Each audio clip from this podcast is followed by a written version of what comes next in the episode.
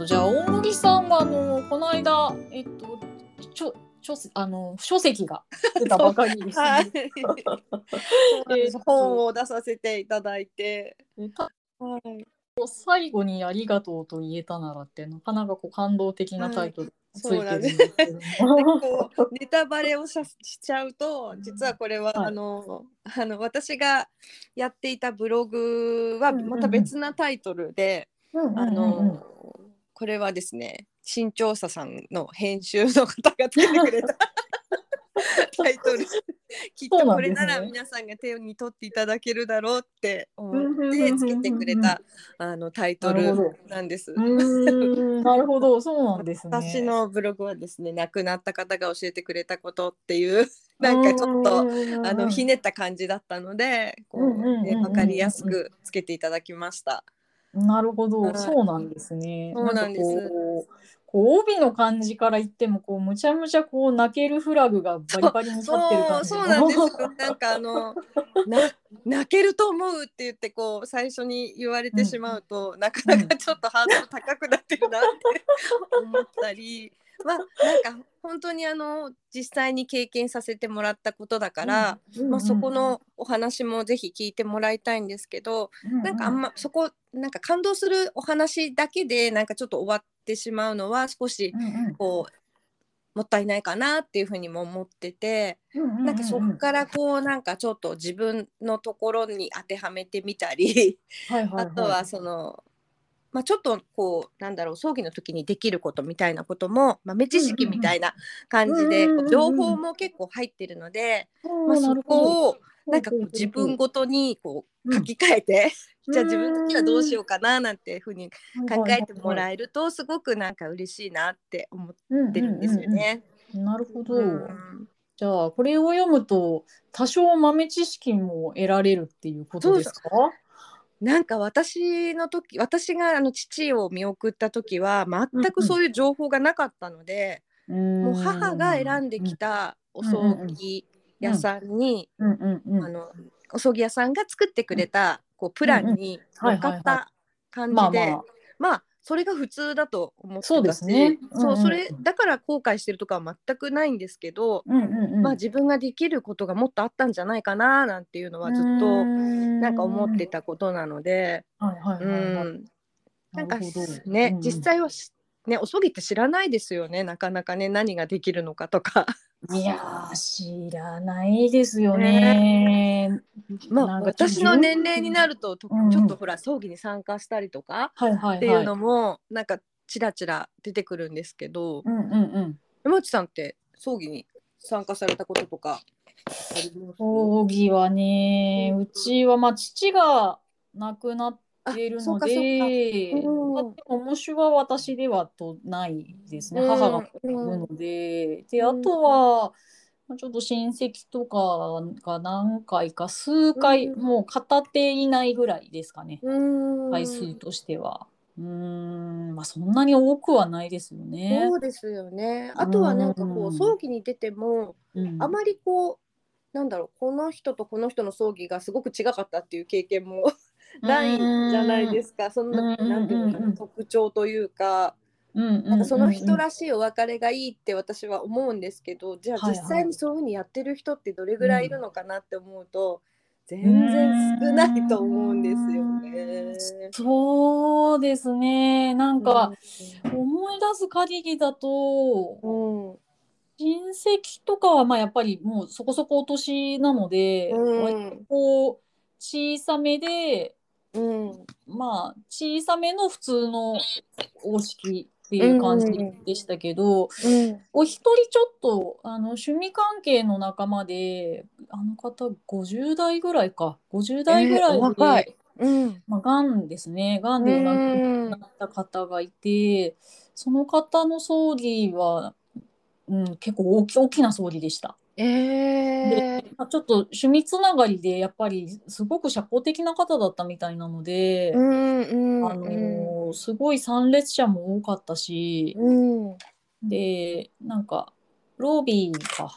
ロビーとかにその,、うん。その方のなんか趣味のお品物とあかまあ、そういうメモリアルコーナーみたいなのが、うんまあ、飾ってあったりとか、うんうん。まあなんか最大限家族でなんかちょっとその人を忍べるようなうんうん工夫をされてたのかなっていう感まあ、じはまさにしますその人らしいお葬儀っていう感じはしますよね。そうですね。その方の時はまあちょっとそういう感じがしましたね。うん。うん。ただご家族とかとはそんなにお話しすることもないので、うんうんまあ、ちょっと証拠してお顔見たら、うん。まあ、精進落としをあの共通の仲間となんとなくちょっとだけ食べてするみたいな、感じでしたけど。でもまあまあメモリアルコーナーぐらいはねなんかやるっていう話も聞くので、うんまあ大きな葬儀としてはそんなに珍しい形ではないんじゃないかなと。うん。うん。そうですよね。確かにその、最近はそのオリジナリティっていうところで、そういうところで、ねうんうん表現するお葬儀屋さんは多いですよね。うん。あとはなんか、まうん。なんだろう返礼品とかあとはあんなんていうのかな来てくれた方への案内状、うんうん。じゃなくてなんていうのかなご挨拶みたいな、はいはいはいはい。うん。うーん入ったのでねちょっとこうその人だけの文章を考えるようなうんうんうんうん会社があったりとか。ああ、まあね何かこうこだわりたい方とかうはんいいんでしょうけど、まあでもなんか、まあ、その方はやっぱりうん。がんだったっていうこともあるので、うんまあ、もしかしたらご家族がなんか多少、まあ、ちょっとご家族覚悟なさってで少し動いていた可能性っていうのはあるのかなっていうふうに思うんですよ。うん確かにね、うん。なんかこううん。考える時間があるっていうのは、うん。まああるかもしれないですよね。うーん。でやっぱり考える。ね、まあ考える時間があっても、まあ、準備するかどうかはまあ人それぞれだとうん思うんですけど、うんうん まあでもなん、ね、高齢の方の場合って、うん。まあまあもうもうぼちぼちだろうと家族は思っててもでもなんかでもだからといって準備するとは限らないじゃないですか。そうねなんか、うん。まあ普段から、うん。そのなんだろう誰かのお葬儀に行ってわあこれ素敵だなとか思って、あこういうのができるんだって分かってれば、なんかそういうなんだろうなあのお葬儀をお葬儀っていうか実際に亡くなった後に、うんうん。なんかこういうなんか思い出の品とか写真とか集めようかみたいな話になるかもしれないけど、それもうん分かってなければね、うん。あうん難しいそうのかなそう。そうそうそう、ねやっぱりなんか経験値としてないと、そうそうそう。う。ん、わかんないんで、ね私なんかまあはだから、うん。お葬儀のそのできなかったことというか本当に何もしなかったのでうちは、うんうんうんあのうん。うん棺に何も入れなかったんですよね。なんか。ああ、うん。はいはいはい、だからなんね。あとはこう、んお化粧とかも、はいはい。ちょっと後悔が残るものだったから。うーんそうかそ葬うか。儀でね後悔してる方って多いのかなとも思うし、うーん。だからってぜいろんなことができたからって後悔しないともまあまあまあ。限らないしね。それはもうもちろんそうですよね。ね。うん。うん。確かに確かに。うちもなんかもうねえ、だから納棺式っていうのはなんかやっぱりあんまり頭になくてやっうんうんしたこともなかったし、うん。なんでそのやっぱり多少事前はしてたんですけど、うんうんうん。でも納棺式っていうのは特にあ頭になかったんで、ねないですよね。そう提案もされなかったし、うん。そうまあでもあ後から考えればあーなんかできるんだったらややればよかったなぐらいなことはやっぱり思うし、うん。うんなんかそうですよね。なんか私なんかはもうずっと見てる、あのうんご家族のお手伝いしてるので、なんかううお葬儀ってうんなくされ、ななんていうの残された人のもんだなってうん思うことが。まあまあそう多くてそううんですよね。でもなんか就活って本人だけでやってる。そうそこですよね。そこ結構ギャップあるよなと思うんですよね。ねいやななんだろうな。まあ就活っていうもう言葉。ね、山下さんちょっとそこにね引っかかるんだよね。そう言葉の定義がなんか人によってなんかどっからどこまで就活なのっていうのも、うん。うん結構バラバラだし、うんでなんかそのな何活系のそのなんだろう婚活もそうだし、うん。あの就職活動の就活もそうですけど、うん。なんかそのなんとか活動をな何活っていう言い方するのって。まあね、ちょっとあんまり私好きじゃないんですよ。まあうん便利なんで使いますけど、うん便利だから使うんですけどなんかそのなんかこう何か理想系とかスタンダードみたいなのがあたかもあるような。それに向かってなんかこうアクションを取らないといけないような、うんそういうこう印象を、まあ、私は個人的に受ける。うん。うん。なんかこのノートとかもね終活ノートみたいなのがあって、うん。全部一緒の様式だから、そうそうそれをねそうですよね。なんか正解の方に導かれてる気もそ 確かにするかもしれない、ね、そうそうそうそうこうみたいなね。だからまあなんだろう。結局な、まあ、例えばその、きね、資産とかお金面の整理だったり、うん。まあ、物の整理だったりあとはまあお葬式のプランとかお墓どうするとか、まあ、いろんなことが多分就活うんの中に含まれてると思うんですけど、うん。うんでもな人によって何がどこまで必要かもバラバラなことだし。確かに、うん、そう。だからなんかねちょっとなんだろうな。人生のしまい方みたいなゆるっとした言われ方だったらまだ、うん。なんか自分はどうやってしまおうかなっていうん。ける気がするんだけど、就活って言われちゃうとなんかちょっと若干こう 脅迫感を感じるというあかーでもそう感じてる人も絶対いると思う。いますかね？どうなんでしょうね？いや結局うん。メディアのなんか発信の仕方もちょっとやや恐怖感を煽る感じというか、あー。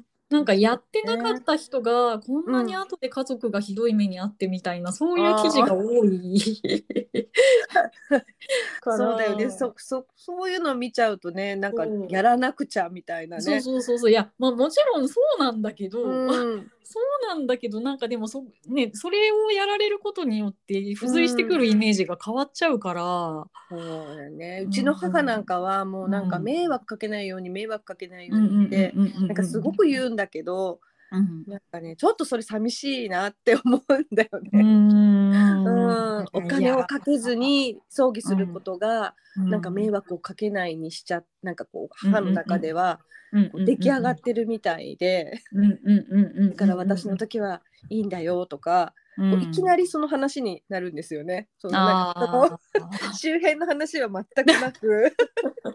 え途中がぶっ飛んでるんですよね。ぶっ。飛んでてそう葬儀だけの話。でも結構そういう人ってうん多いと思うんですいやよね。多いと思います。そしてなんかうその個人の意思で、うん。あの葬儀は 家族葬にしましたっていうのは、うん。いやいやそれはどうなのってちょっと私はね思ったりもするんですよね。うん。そうそうそうなんですよね。だから、うんななんだろうな。なんか自分らしくとかもうこれなんかうん。葬儀に多分限らない話だと思うんですけど、うん。なんかそのなんか自分らしさみたいのにをなんかなんとか自分で表現したりとかしないととかうん。なんかちょっとね世の中全体的に自分らしさを見つけなきゃいけない呪いにかかってるあ感があってーなるほどなるほど。そうでも私の本ももしかしたらそういうふうに見えちゃう側面もすごくあって、ああだけどなんかその人らしさっていうかうん。うーんなんだろうな。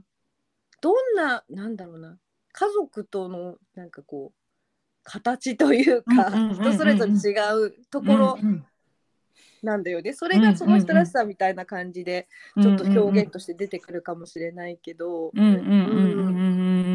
うだだからなんか結局なんか自,、うん。自分その人らしさっていうのは結局周りの人が決めることであってそうそうそうそんな気がする。そうなんか自分が私らしい式にするために こういう風にしてとかっていうのはなんかちょっと違うようなとかって思ったりするんですよね。そうだよね。そうそれがなんか葬儀社さんとその、うんこう就活してるうん。あの本人だけの話だと、なおさらなんかややこしくななるよね。そその家族との話し合いも、うん。がまずはなんか必要なのかな、しかもなんか葬儀っていう話ではなくてもっと、うん。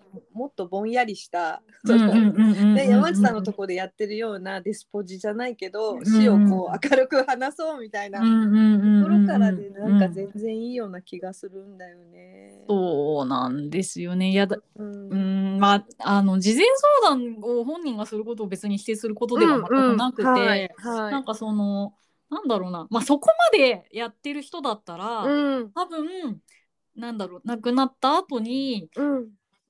でプランを自分で全部作って、うん亡くなったっていうのはいかにもその人だよねっていうふうに、それもその人らしさだよね。そう。まあなるなるかなとは思うんですよ。うんあのうん。なんかもうほかなり本本気就活をもう完璧にやってた人はね。うんうん。でもなんかそういうタイプでもない人がなんかちょっとやんなきゃいけないのかなみたいな感じで。そうかそうか。そうなんかで子供にもなんかちょっと微妙にせっつかれてる感あるし、へーなんかメディアもああいうしみたいなのでなんかちょっと渋々就活をするような 人もいるいわかんないどうなんだろう。なんかもしかしていたりするのかなとかって思ったりとかするの。うー。ん。まあね、まあそういうううん。ん。どうなんだろうそういう人はなんかやるやる言っててなんかなんかやるやる詐欺みたいに結局何もしないでなくなっていくのかなどうなんだろうちょっとわかんないんですけど。ねなんか結構ほら子供が子供が親が就活してくれないっていう悩みも多いみたいじゃないですかそっ。かそっか。うん、なんか話せない。ない。話せない出せないうん。けど、子供としてはすごい不安で、うん。うん。うん。就活してんのかなとか、うん。なんかその話をどうやって切り出そうとか。まあでも確かにそのうんお葬儀の話だけではなくて、うん、その身の回りのなんていうのかな。お金のこともそうだし、うんうんうんうんまあ、やっとかなくちゃいけないことというかやっといた方が、うん。まあいいこともたくさんあるよね。確かにね、そうそうそうそう、そうそうななんですよ。ただなんか、なんだろうな。別になんか例えばお金のことが心配だったらうん。なんか別に就活みたいな言い方をしなくてもうん。いいじゃないっていう気がするんです家族なんだから、うん。ちょっとまあ例えばもしもの時も困るし、うん。うん。やっぱりなんかその資産の状況とかは、ね。家族の共有情報としてやっうんぱり知っておいた方がいいと思うみたいな、ね。そうそういう切り口で別に話せば、うん。就活してるのとかっていう風にいきなりなんかい一番難易度の高いところから行かなくてもみたいな気もちょっと。そうだよね。なんかそう一つにまとめちゃったからこそなかなか言い出せなくな、おなんか話が大きくなりすぎてね。そうそうそうそう。でまあなんかそれこそ葬儀の話とかからだと、うん結構そのプランとかもとっつきやすいからおすすめですよみたいに、うんなんか言うケースもあると思うんですけど、うんうんうん。いやーでもなんかそもそも話しづらいって言ってる人にいきなりなんか葬式どうしたいとかは余計ハードル高いのではとかって思っちゃうんですよね。あまあえ多分ね縁にでもないって言われて話が終わるのを多分恐れている人たちはまあたくさんいると思うんですけどーなんかうん。なんかうーん別に就活っていう切り口をしなくても、うんううんん、なんかそのねお金のことはだうん。から、まあねいきなりなくなってしまわないまでも、うんもしかしたら病気とかになるかもしれないじゃないってういう。んうん。でそれはなるのは子供の私の方かもしれないじゃないっていう。ああ、そっかそっか。そうだからそうなった時に、うんその共有情報として例えばお金のことだったり、なんかその重要な書類の場所だったりとか。そういうことはちょっと知っておきたいみたいねだから、しておきたいよね。うんだからなうんなんだろうなどっちかっていうと防災訓練的な感じというか。ああ防災訓練はいいかもしれないよね。うん、だからなんかね、うん防災訓練の中にその就活的要素を拡大する方が現実的なんじゃないんだろうかってちょっと。そうだね。なんかあった時にうん。お互い大事大事なものはここに入れとくねっていうのをそうそうそう共有して防災の日にやればいいんですよ。あそう。うん、災難だもんね。そう災難ですよ。うん、そうで毎年見直そうかなって思うしもう防災の日あるし。うんうんうん。うんあそれじゃあちょっと進めておきましたっていう。いんじゃないかなと思うんですけど、ねあの健康状態のチェックとかもね、うんうん、うん。そう防災に絡めていけば、そうだよね。割と、うんまあ災災難だし災害だしえ？広い意味でいけばそこでいける気がする。いつ来るかわかんないしね。誰誰でも平等にいつ来るかわかんないってところもあるし。正直なんか、まあ、葬儀なんてうん。なんかまあちょっとね準備しておいたりなんか知っておおいた方がうん確かに後からの後悔とかは少ないかもしれないけど、うん。正直なんとかなることでもあるので、うんうんうんううんん。だからその辺はなんか、あのどうしようっていうふうに焦ってる人がお客さんであることが圧倒的に多い葬儀屋さんとかに、うんある程度任せてしまえば、うん。プロですね。ね、うん正直なんとかなるけれども、うんまあなんかなんとかならなそうなそのおかお金回りだったり うん。そのごももし残された人たちが困るっていう意味では、なんか生きてるうちに一緒に確認しといた方がいいよねっていうことは別に就活っていうくくりじゃなくても、うん。うん。やっておけばいいと思うんですよ。そうですよね。うーんそそうそうだね。お金のことはなんかそうやって情報としてあの共有しておいた方がいいこととかもあるし、あらかじめうんそねあのうそうそうそやっとく必要があるものもたくさんあるけど葬儀もね、う、うんやっぱ、りうん、ん。確かに困りはしないんだよね。困りはししないいんだけどどやっぱりね私葬儀会社との付き合いというよりは、その葬儀の担当者が本当にこう良心的というか、な人なのか、うん。うん、っていうところがすごい大事になってくるからうん。もう残された人になんかこう残してあげたいなとか思うんだったらいいこうその葬儀者とのその就なんていうのかな。まあ就活って言葉山内さんに怒られちゃうから。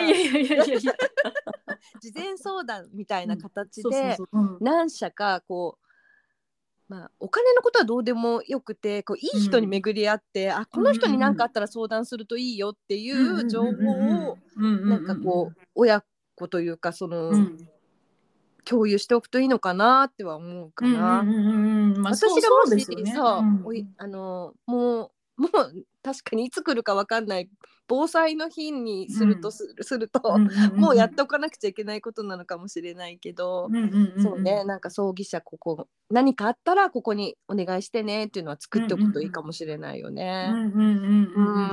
そうそのぐらいだと思うんですよね。そうそうそう。そうだと思う私うも。ん、まあでもまあそれもうん。なんかそこまで気が回るようなうん。人がやればいいことのような気もするんです。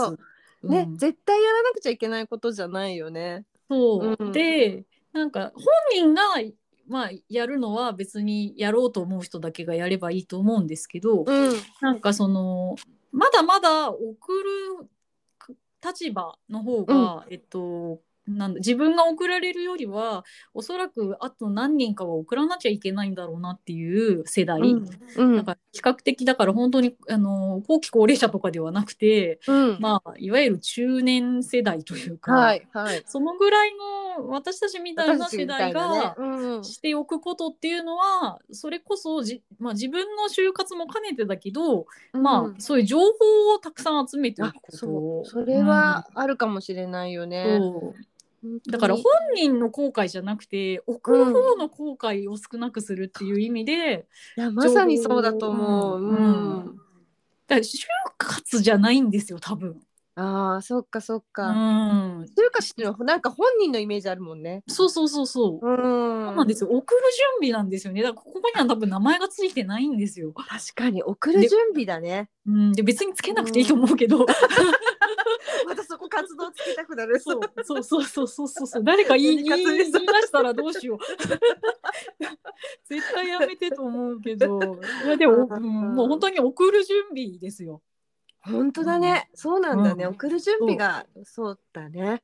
そう。必要なのは送る準備なんですよ。多分。うんうんうん。本人は、ううんん、本人を含めて。うん、やればいい話で別に本人が絶対就活しなきゃいけないわけじゃないんですよやっぱり。うんうんううんん。そうだよね。そう。そんな気がするぞねっていう。はいじゃあね、そんな情報はぜひ私の本で。そうですね。あ、そうね。そうそうそう。そうですよ。なんか集め方もわかんないですもんね。そうなんです。もうあれはまさに送る側の準備の、あの準備ができる本だと思いますんで。うんうんうん。ね、いや本当でもね。あ、なんかいいキャッチコピーつけてもらった。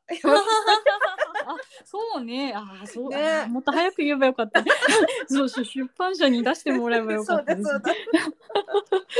いや絶対そうそうだとあのなんかあの全部は読んでないですけど、うん。なんかそのブログに載ってた時にあの、うんうんうん。ブログをちらっと拝見したエピソードがはい。いくつか入ってるなと思ったんですけど、うん。あなんかこんなこともできるんだへーっていう感じですよ正直。そうそうそう。そうそうそう。そうだよね。それってまさに送られる側じゃなくて送る方だもんね。そうそうそう。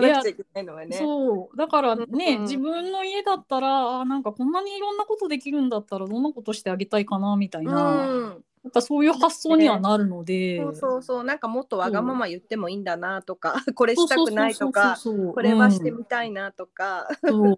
そう。うんそうだと思うんですよ。でたた多分だから、うん。な送る方の後悔が少なくなるんだったらうん。別に、えっと送られる方としては、うん。まあそれでいいんじゃないってなるんじゃないです確かにね。そう。まあなんうかんね送られる方の意向でいやでもあんまりお金はかけないでとかっていううん。強強い意向があるのであれば、うんうん。まあそこはほどほどに組みつつ、うん。うん、でもこっちがやってあげたいことはやってあげてだからね、お金の節約ポイントが変わるじゃないですか。そうそうそう。そうなんだよね。節約ポイントが変わるね。そう。だからな何もその総理の費用をガツンとうん。安くするっていうことだけじゃなくて、うん。やっぱり亡くなった周辺って葬儀だけじゃなくていろんなお金がかかるから、うん。そうでね。だからそう、うん。じゃあ、まあ、総理はまあこのぐらいこだわってやるけど、うん。じゃあここの辺はちょっとカットしてとかうん多分なんかういろんなこうちょなんていうかメリハリそうなんですというかよね。なんか例えばうんお葬儀自体にお金をかかんなくても、なんかみんな集まってご飯食べたいなとか、うんうんうんうんうんうんなんかそういうね、なんかお金のかけ方もできるし、うん、そうそうそうそう。金かけなくても集まるっていうのにね、なんかこう、うん。なんだろう、いっぱいお礼言いたいとかね、うんそういう意向うん。うんうんも家族によってはあるかもしれないから。そううんうん、そこだと思うんですよね。そう、そうです。送る準備をする本です。ちょっと。できればなんかねそう、就こうなんか流れよりも。就活本じゃないですね。そう、なんか、なんだろう、こう世の中の潮流として、なんかうん送る準備っていう方を。うん、もうちょっとなんか、うん、そうですね。送る準備をみんなでしていこうっていう。そうか。なんか話してるうちになんか、あうん。そうなんだなっていうのがちょっとなんか私落とし込めました。うん、だって本人はだってなん童話書いたってもう死んじゃったらわかんない。一応多分わかんないことにしておきましょう、わかんないけどね。うん。うん。そう残された人のもんだと思います。その終わったあのわお別れの時間っていうのはね。そうそうそう、うん。そう思います。まあまあ準備ねしたい方は全然あの、うん。するのはいいと思うんです。それがその人らしさになると思うので、ただなんかあんまり一人よがりにならないようにっていうのはちょっと見てて思本当それはあると思う。そう。なんか残った人たちが困惑するような一人よがりって まれにまれでもないな。まあまあつくんで。なんか山内さんが前に言ってたその結婚式にこう新郎うん。新婦側だけ盛り上がって、お客さんが。そう、うん、あの置いてけぼり感はないですよ。あれね。お葬儀と結婚式が似てるってこう最初に山内さんが言われた時に、うんうんうん。えどどういうことだろうと思ったけどそれだったんですね。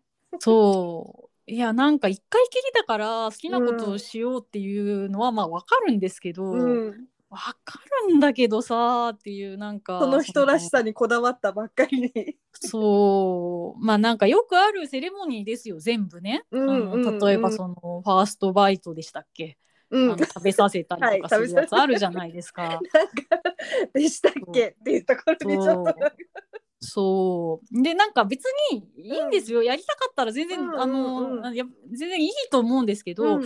なんか私がその式に出て、うん。なんかちょっと全然なんか外れ感というか を感じたのはなんかまあそのやりたいこと本人たちは全部やってるんだけど、うん。ちょっとなんかなんだろうなこれ これね私がすごいなんかひどい人というか ひどい人にうんでもひどい人なのかもしれないんでそう思われてもいいやあのいやいやいやいや。え ーでもなんとなかくわかるその置いてけぼり感というか。そう、うん置いてけぼり感プラス、んちょっとねなんていうのかなえっとね式場のホスピタリティがやや低かったんですよ。これがまあ本人たちのせいじゃないって言えばせいじゃないんだけど、うんうん、でもなんか例えばその式のスケジュールがむちゃむちゃ押してて結構待ったとか、ああそうはいはい。あと入り込めない要素が。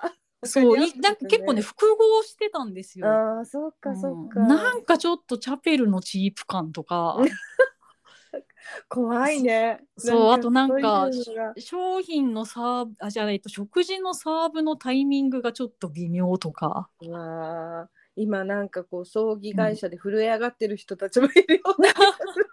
まあこれは結婚式の話ですけれども。いやでもねイコールでか、なんかこうなんか似てるなって思うところもあるじゃないですか。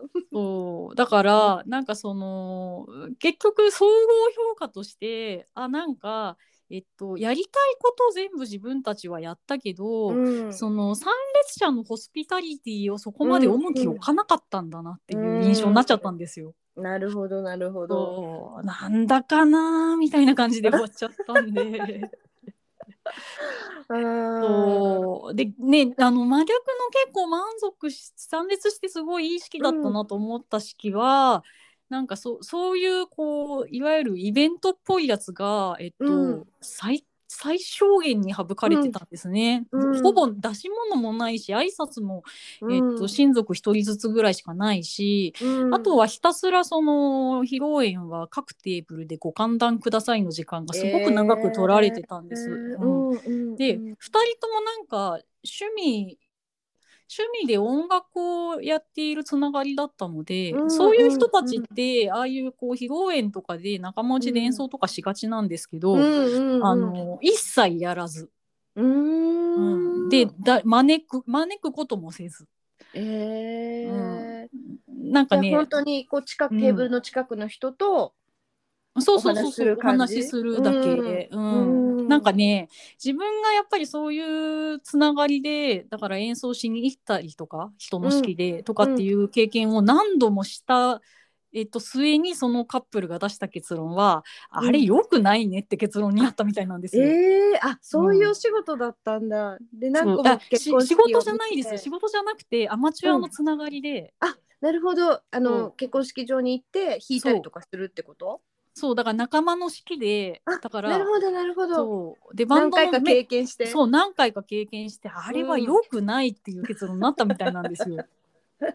なるほどね、でやっぱりその、結婚式の披露宴とかはあの昔の知り合いっていうのがいっぱい集まってくることが多いので、うん。やっぱりうんうん。懐かしい人と会うから、うん。話したい人の方が多いでしょうって言ってもうじゃあ場を場を提供するそうそうそうそうそうそう。っていう感じだね、なん。かそう。思い出を話す場を提供するそう。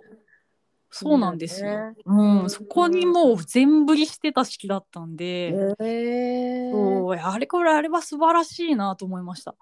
でも確かに新郎新婦との距離感って人それぞれその来てくれた人それぞれ違うから、うんね、同じものじゃなくてやっぱそれぞれが楽しむっていうところを考えていくと結局そういう形になるのかもしれないよね。そうそうそうそうそう、うんそうなんですそうなんです。だテーブルのだから多分席次とかはかんかなり配慮されてたはずなんですよ。うんうんうんあの多分誰もあのポツンってならないようなうん配慮は多うん分されてたと思うんで、うんでお酌して回っててっていう感じでした。うんだから、ね。あの参列者のことをうん。一番に考えるのか、自分がやりたいことをやるのかで、そう式の形式を変えればよかったんだと思うんですけどね。確かになんかうんほら、私は結構お葬儀の場で働いてるのでお葬儀のことにすぐ重ねちゃうんだけど、うん、その今家族葬って言ってこうねあの呼ぶ人もどんどんあの少なくなってきて、家族だけっていうことも多くなったから、その時はねその自分たちのやりたいことを思いっきりすればいいし。なんかその亡くなった方に絡んでいろんな人がこう集まるような式だったらそのうん。結婚式のように、ななんかこう来た人同士がその人たちの思い出を語る場っていうのがもしかしたら一番満足度が高いお葬儀になるのかもしれないよね。うん、だからそれこそね、うんそのなんだろう親しかった人たちがそれこそこう、お話ししてるところに、まあ、ちょっとご挨拶とかで回れるような時間をとって、そうするとこういろんなエピソードが聞けたりとかっていうことはあるじゃないですそうか。そうなんか違う側面をね 見ることもあるかもしれないし。うん、まあだから今ねあんまり大きな式ってやる人だいぶ減りましたけど、うん。でもなんかそのそういう要素もあるとは思うんで、うん。うん、だから小さくやればいいっていうことでもないし、確かにね。なんかほらうん呼ばれなかったからこそなかなかこう処理できないというかそうそうそうそう閉じ込めないっていう人が今すごい多い気がするんですよね。そうですよね、ううん。ん、だって家族よりなんか顔合わせてた人なんていっぱいいるし、確かにね、うん、仕事関係とかあとは友達だったりするとねうん、どう処理していったらいいかわかんない呼ばれないしね、そのそうそうそうそう。最後の顔も見てないしなんていう人はいっぱいいるんだろうな。う。ーん。だからそうかまあだからなんかもしかしたらなんか全然表面化してないけど、その家族葬とかでどなたかが亡くなられて葬儀も終わっちゃった場合、そのゆかりのあった人たちだけでこっそり飲み会とかをやってる可能性とかはありますよね。あありますあります。私実際に聞いたことあるし、あー。まあちょっと親族は多分家族葬にしたってことは、うん。あんまりそういうところは関わりたくないんだろうな。うんうんでもやっぱり大事なしなんか友達だったしみたいな人たちが、なんかこう自分たちだけでその、うん。うん忍ぶ会じゃないけど、うん。そういうのをやったりっていうことはな体力のある世代だったらやってそうな気がする。確かに。うん。そういうなんかねそう、うん。亡くなったんだっていうことをこううん。なんか悲しお互いね悲しんだり、うんうんなんか思い出話したりっていうのは絶対ねやった方がいいと思うんですよ、ね。そうですよ。ね。どんな形であろうあろうともビール飲みながらでもいいんですけど、うんうん、そうそうそうそう。全然ねいいと思うんですけどただなんか、なんだろうそそうそういう場を持てばいいいいんだけどでもなんかちょっともったいないのがやっぱりその家族が知らなかった面っていうのを、ね。なんか知るためにはちょっうん。とやっぱりどうしてもオフィシャルな葬儀とかでやらないとそういう機会って永遠にないから。そうそう。なんか親戚のおじさんに聞くお父さんの小さい頃の話とかね。なんかそうそう初めて聞く話が出てきたりするもんねお葬儀でね。そう。そうなんですよ。そうなんだよな、うん。だからちょっとそこはもったいないのかもしれない、だからうまくできてるんだよねお葬儀ってね。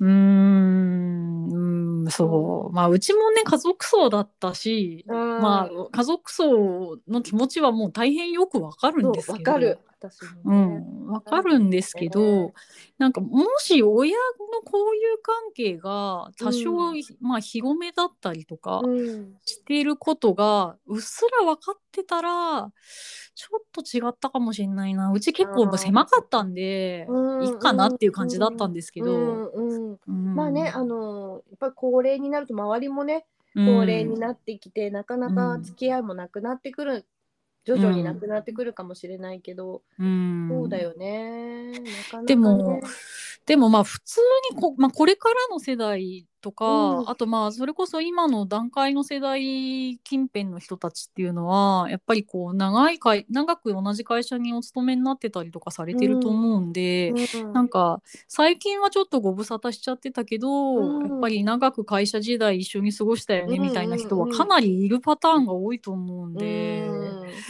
うんなんか家族層に限定して考えるのはちょっとなんかもったいないかなっていう。ね。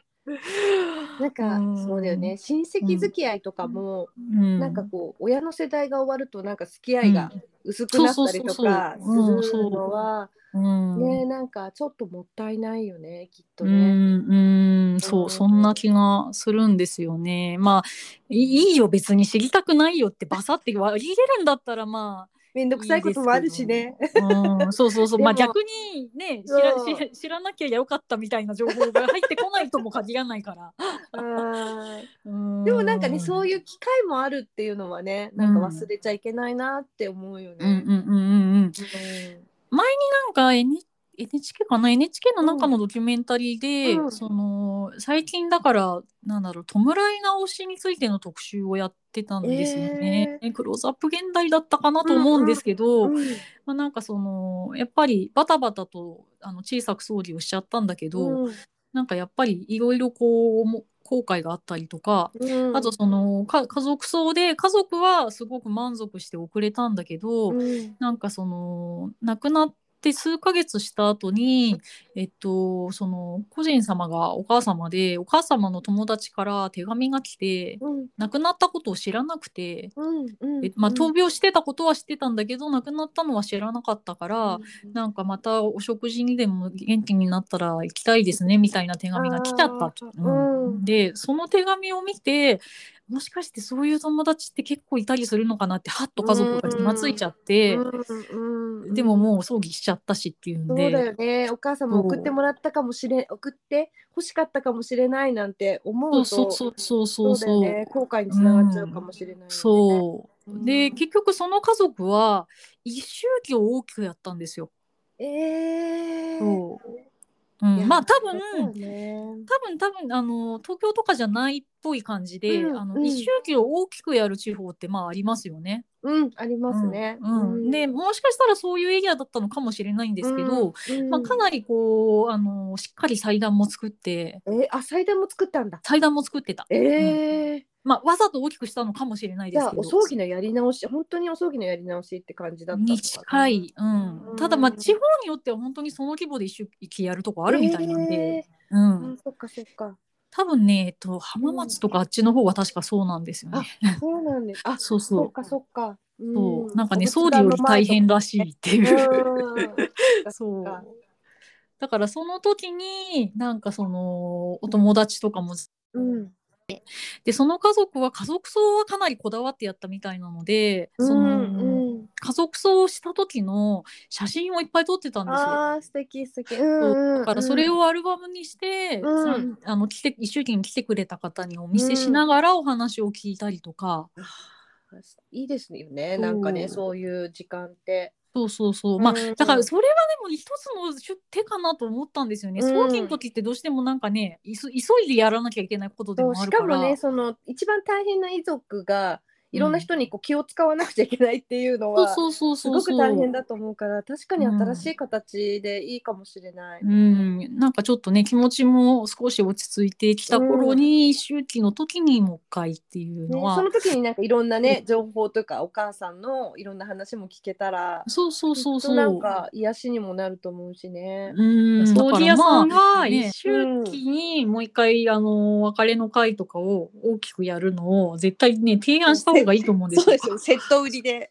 そうそうそうそうそう最そう。初のお葬儀からもうじゃあ一周期の時には落ち着いたところでそうそうそうでまたお食事をみたいなね。そうそうそう、ん。あのーちょっとねお知り合いとか、あのーちょっと葬儀に呼ぶには大きすぎるかなっていう方とかも、うん。ぜひねそこでお呼びしてとかっていうのはいいと思うんですよね。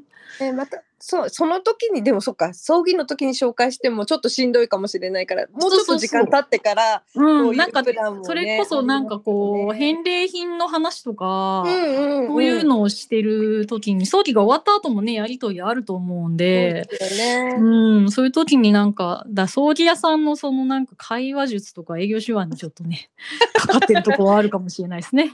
じゃあそういった選択もまたご遺族が選べるようになるとそう。幅が広がっていいですようね。ん。だ結局なんか葬儀がいくらなんか簡単にっていう流れになってるように見えるけど、うん。ね、そんな単純な話ではないと思うんですよ。